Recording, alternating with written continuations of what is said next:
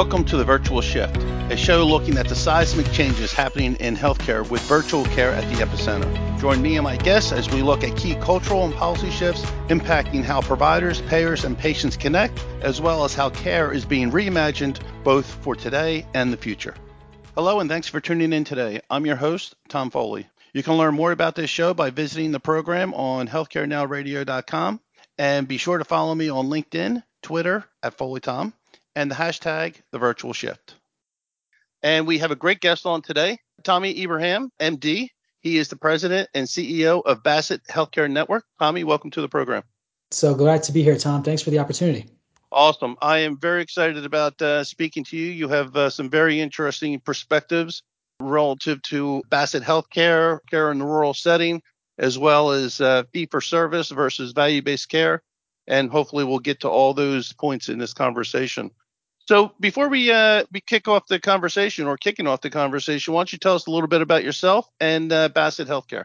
Yeah, no, thanks, Tom. Um, so, uh, as you uh, mentioned, I'm a physician by background, internal medicine trained. Um, I grew up on the East Coast, trained in Baltimore, Maryland, practiced as an internist and hospitalist for many years.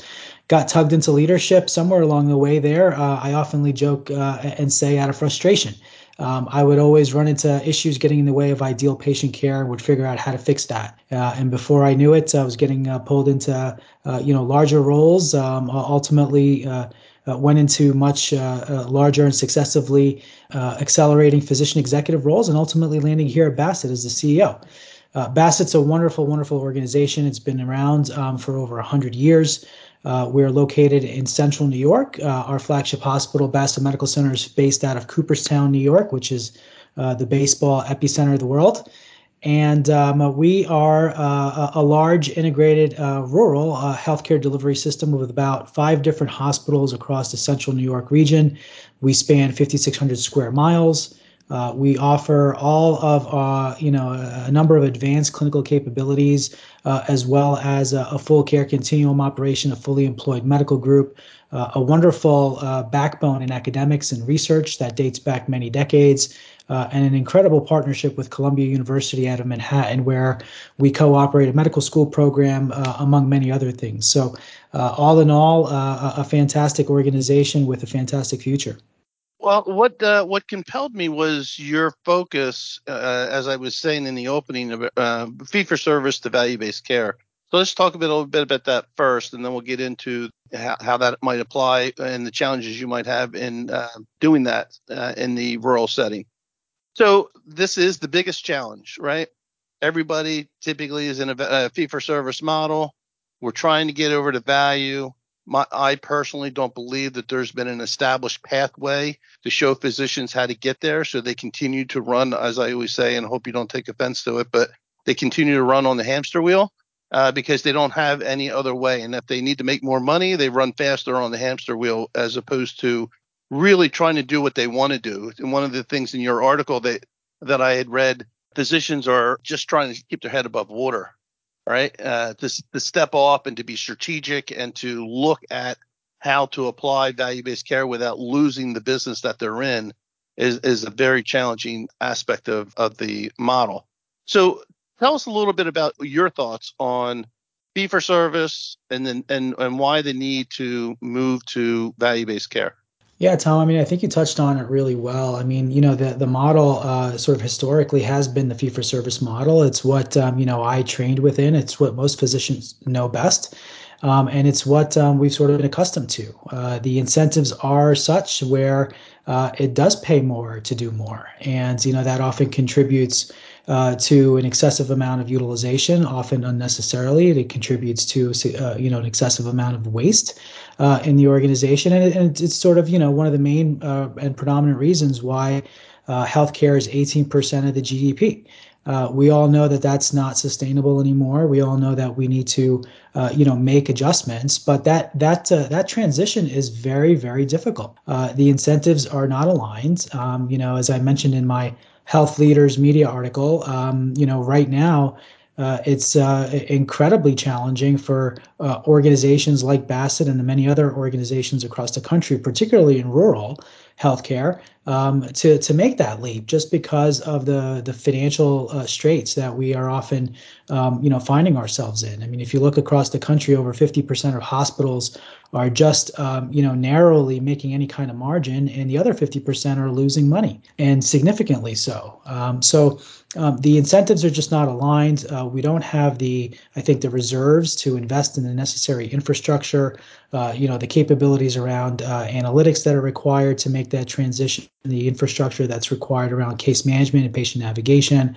All of those really, um, you know, to be successful in a value-based model require investment and resources, um, most of which uh, organizations like ourselves just don't have the capacity to, to take on at this point in time. So uh, th- there's a, significant challenge um, that uh, I think uh, requires both state and federal legislators, requires community organizations and healthcare leaders to really come together to try to address here once and for all. But it's uh, it's not going to be easy. Yeah. I, I, hear you. What what role do you think the consumer has? Now I know you have a, a unique situation. You're in a rural setting so it's not as if I can hop in a car and, and drive two minutes to uh, to my doctor's office. It's it, typically it's an hour or two, and that that creates uh, the greater challenge, right?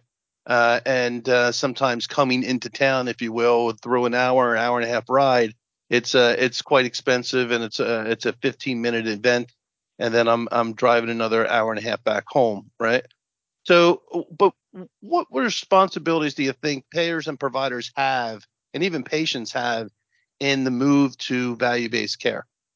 I mean, I think it's uh, it has to be a partnership. I think um, you know the sort of the paradigm of uh, payers and providers sort of um, you know rustling uh, at the table around fees and sort of negotiated rates and things along those lines uh, is really uh, you know way of the past. And um, you know the more that we could collaborate, particularly if, if we're uh, of the same mindset to move in a value-based direction, I think the better it is for everybody, including uh, including patients, of course.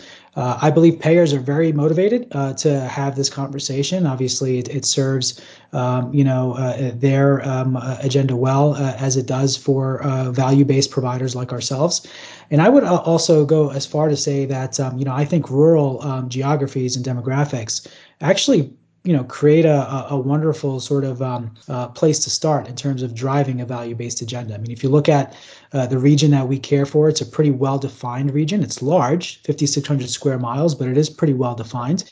You know, across that uh, geography, um, uh, you know, Bassett Healthcare Network is, uh, um, you know, one of the sole providers in that space with uh, a very, you know, strong relationship and deep loyalty, um, you know, bidirectionally with our communities.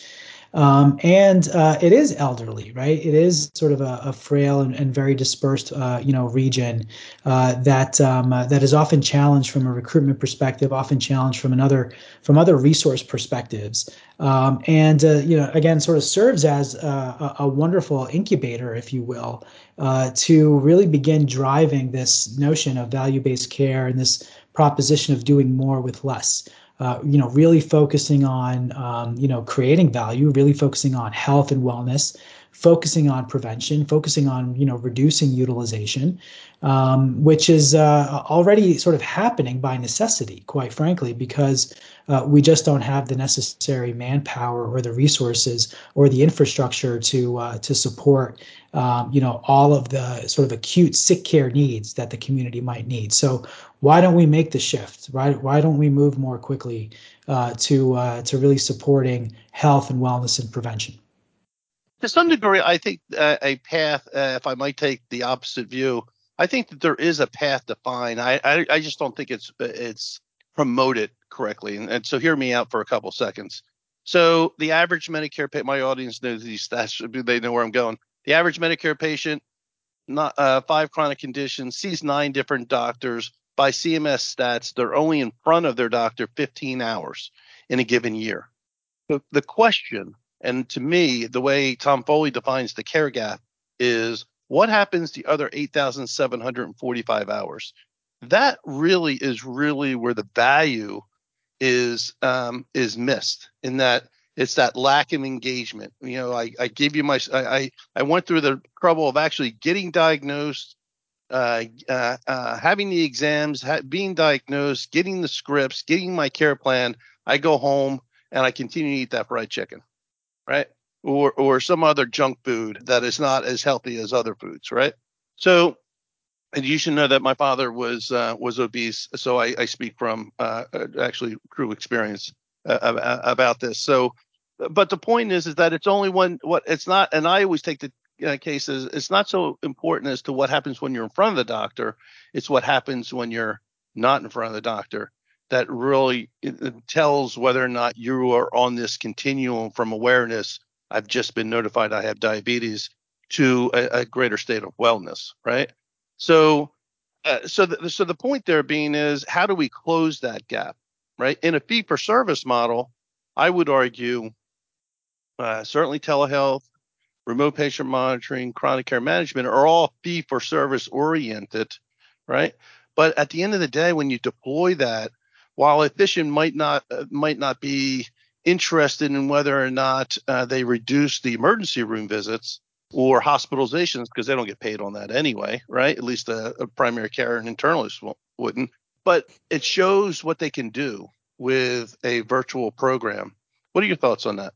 Yeah, I mean, I think you're spot on, Tom, and thanks for sharing some of those stats. I learned a few things from from your comments. Um, and you know, this is not this is not uncharted territory, right? I mean, there's a lot of organizations that have already figured this out. I mean, I just think about some of the other vertically integrated healthcare systems out there, like Geisinger and Intermountain. Uh, you know, these payvider institutions that have, uh, you know, created health plans and, and learned how to really manage risk well do this extraordinary well, extraordinarily well, right? So um, you, you, you sort of create this ecosystem around the patient that uh, does exactly what you mentioned here, Tom. Is sort of you know create a care delivery model that uh, engages patients, uh, you know, uh, uh, throughout the year, not just sort of sort of in an episodic fashion, right? So, uh, you know, patient navigation becomes crit- critically important in that. Uh, you know, making sure that there's uh, you know a, a, wraparound of technology, uh, sort of automated reminders, education, um, you know, ways to uh, sort of uh, check in on patients remotely through remote patient monitoring. I mean, there's so many new technologies and tools that are at our disposal now, particularly you know throughout the pandemic. The you know we've seen a, an incredible explosion of digital health and and innovation um, you know uh, within the industry. Um, you know to to do this very thing right is to sort of you know create this catalyst to drive value based care and to support uh, the holistic needs of patients. So it is absolutely doable. Uh, organizations are doing it every day and doing it remarkably successfully, and we just need to um, uh, you know, mo- model after those and not reinvent the wheel. No, I I, I agree, and uh, so you know, and that's why I asked the question earlier about you know what responsibility does a patient have, right? It, the the sole responsibility of value doesn't rely on the on the physician, at least in my opinion. And, you know, in and when when an organization, uh, you know, they you know the, the greatest leaders in the world will tell you an organization uh, uh, operates best when there's alignment, right? When I go to you know holiday uh, family uh, outings and and and sit down at the dinner table with friends and things of that nature, I ask them, do they even know what value based care is? And they, no one knows, right?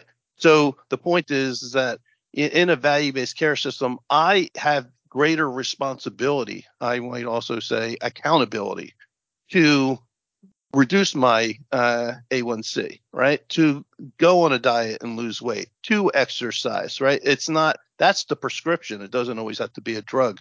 The point there being is, I, I think that the health system is lacking alignment between what happens inside the walls, the brick and mortar of healthcare, versus what happens inside the walls of a home. And and and so they walk away with that script and they say, I don't want to take that script, right? So you're you know the doctor is is is out on the limb here because the doctor is in a value-based care model and they get paid on outcomes right for the most part. And so i, I just think that there's uh how, how would you suggest we better align uh, the ecosystem if you will or uh, patients with the understanding of hey you're operating within a value-based care model here and these are your these are this is what our expectations are yeah, I, think it's a fantastic question, Tom. I mean, I just sort of think about, um, you know, just even beyond healthcare, you know, just think about um, you know, I think about myself actually, right? Trying to stay motivated just to work out or eat healthy, or you know, we all get weak, right? And uh, we're uh, sort of in a flurry uh, every single day that we uh, often prioritize things that are that are more immediate or urgent and um, deprioritize everything else, right? And I would imagine, uh, you know, that is a, a large problem, right, within uh, you know healthcare and patients taking care of their health. Um, you know, we often deal with non-compliance and medication non-adherence and all of these other things. But I think the large majority of, of people, you know, we're, we're going to have your recalcitrant folks that are going to be immobile, right? You're not going to be able to move them regardless of what you do. But I think the large majority of patients, if they had the proper coaching, if they had the proper support systems, if they had the appropriate structures in place, um, they would really, uh, you know, sort of uh, uh, keep the momentum and maintain motivation to do what's what's best. Um, and um, you know, I think that's where we come in, right? That's where, uh, as a healthcare provider, you know, the, we sort of pride ourselves in being the most trusted healthcare provider for our communities. If we can foster that relationship and build that ecosystem around the patients, I think the vast majority will uh, will come along. We're not going to get everybody, but the vast majority, I think, will come along. Yeah, I agree. So, you know, we talked a little bit about emerging technologies and, and some tools that could be put into the hands of uh, patients and even the, the provider to leverage. Where do you see the convergence of your challenge in rural healthcare with the adoption of emerging technologies to advance your cause? Look, my thesis is that um, uh, rural healthcare is going to um, become dependent um, on uh, innovation and technology. I mean, that is my thesis. Um, you know, I uh, I believe it is going to be the single most important lifeline for rural healthcare uh, for various different reasons, right? I mean, if you just look at the the number of challenges that we're up against, I mean, again, elderly, frail population, uh, you know, major social determinants that are very uh, difficult to to address, like transportation and uh, and broadband access, um, you know, uh, food food um, poverty, energy inefficiency. I mean, you, you name it. Um, it's a very challenged demographic, and um, you know we were having a hard time staffing our our uh, facilities. Uh, you know, prior to the pandemic, post pandemic, you know, workforce staffing in rural healthcare has just been completely decimated hard to recruit people uh, people to rural, hard to keep them there. Uh, there are housing uh, shortages. There are again transportation uh, challenges, um, and there's resource issues. You know, within within rural environments that make it hard for particularly younger families. Um, you know, with children to you know move to move to the region. So all of those.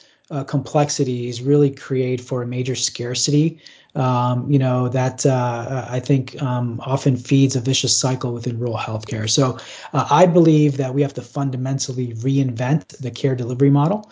Um, I believe uh, it is uh, absolutely going to become dependent on uh, virtual uh, capabilities. You know, we're driving today at Bassett a virtual nursing program. We're driving virtual ICU programs. We're looking at rolling out a virtual first model, which would essentially, uh, you know, uh, segregate all of the lower acuity type uh, visits to more of a virtual, um, you know, platform uh, and uh, free up our, uh, you know, our physicians on the ground and our APCs on the ground to see the more complex uh, cases that are you know requiring sort of that face-to-face interaction.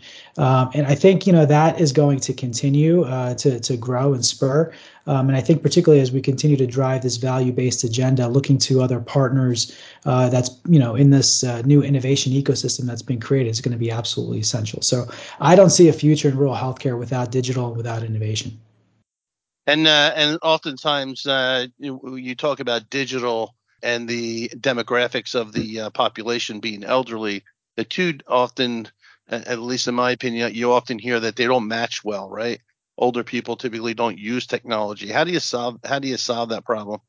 Yeah, we studied that, you know, across central New York, and I was um, really uh, actually pleasantly surprised at how, um, you know, that uh, that perception was um, uh, was not true.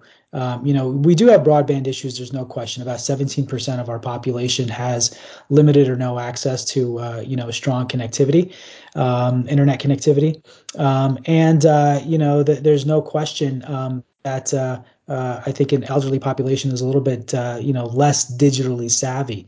Um, we were very surprised to also learn that. Um, you know, if you look at our Epic platform, for example, My Epic, which is the sort of the online uh, portal for our patients, uh, we um, actually have over 65% uh, registration. So that means, you know, over 65% of our community is on that portal, uh, which means they're actively, you know, going online and scheduling their appointments. They're looking at their medical records. They're sending emails uh, to their physicians uh, and actively engaging through an electronic means, which is staggering. I mean, if you look at across all of the uh, you know Epic shops across the country um, you know we're uh, we're way above uh, the the bar in terms of the the utilization and the engagement um, across Epic. So that was a very i think striking uh, and pleasant surprise to, to all of us. Um, so I, I, guess my point is you know i, I think that is uh, there's some truth to what you're saying about kind of an elderly uh, population maybe disinclined to engage through technological means but I think more and more um, we're, we're seeing a, a growing trend where uh, that uh, that is starting to catch up in a very positive way. Yeah, I, I actually tend to agree with you. I used to be a, a patient portal product manager uh, in two different EHR efforts, and uh, and currently very involved in uh, apps uh, in, in the same light. but you know, I have an 84 year old mother in law who has a smartphone in her hand all the time, right? Yep. So I, I always try and challenge the person that says an elderly person won't use it because I just have a different uh, experience. I, uh, but and so I'm glad you you're one of the few that actually have reinforced that. So I appreciate that. I might say I might borrow this sound clip and no, I'm just joking. but uh, so so we have uh, we have a couple minutes uh, left. We have this uh, convergence of uh, technology what do you think that uh, local, state, and federal government needs to do differently in order to address address these problems? You know, I think I think it has to be all hands on deck. I think we're really at an inflection point right now in healthcare. Um, you know, uh, obviously, what um, what we've been going through as an industry uh, for the past few years has really precipitated uh, an acute crisis. Quite frankly, um, you know, just as an example, there's over 600 rural hospitals across the country that are at risk of closure. That's a that's a staggering number, and you know, and for rural in particular, most of those hospitals are usually the largest economic drivers for those communities. They're the largest employer. Um, uh, you know, not uh, not to mention obviously the single uh, the single source of healthcare services. So, um, you know, uh, beyond rural, I think most of healthcare is is feeling a, an intense pinch right now with uh, the economic challenges that we're dealing with, the workforce related challenges, uh, et cetera. Um, you know, I don't see uh, a a future, quite frankly, without you know heavy uh, you know government um, intervention. And um, you know, I think uh, government has to play a role in sort of addressing the the current economic crisis that we all are experiencing. I think government has to definitely play a role in partnership with employers and other community partners uh, to really drive a value-based agenda moving forward, uh, and to uh, you know ensure the viability of healthcare services um, and access, quite frankly, uh, for patients. Uh, otherwise, I fear. Um, is going to really, um, you know, affect patient outcomes long term, and we're starting to see that unfortunately play out now, um, you know, across uh, the country. So um, I, I, believe this is the time for, uh, you know, state and, and federal, uh, you know, legislators, uh, organizations like, um, you know, the American Hospital Association, other advocacy organizations to really come together with, with payers, with providers, uh, to try to figure out how to solve this once and for all. Otherwise, we're going to continue to spiral, and our you know our costs will continue to go out of control and put further risk and pressure on the on the entire system. Yeah, uh, uh I'm going to stray for a second. You know, uh, we're both from Jersey, so I was on the board of education for a long time. I was the county Monmouth County legislative representative, and at the time, the governor uh, had uh, had there was new legislation where it would fund reconstruction of schools.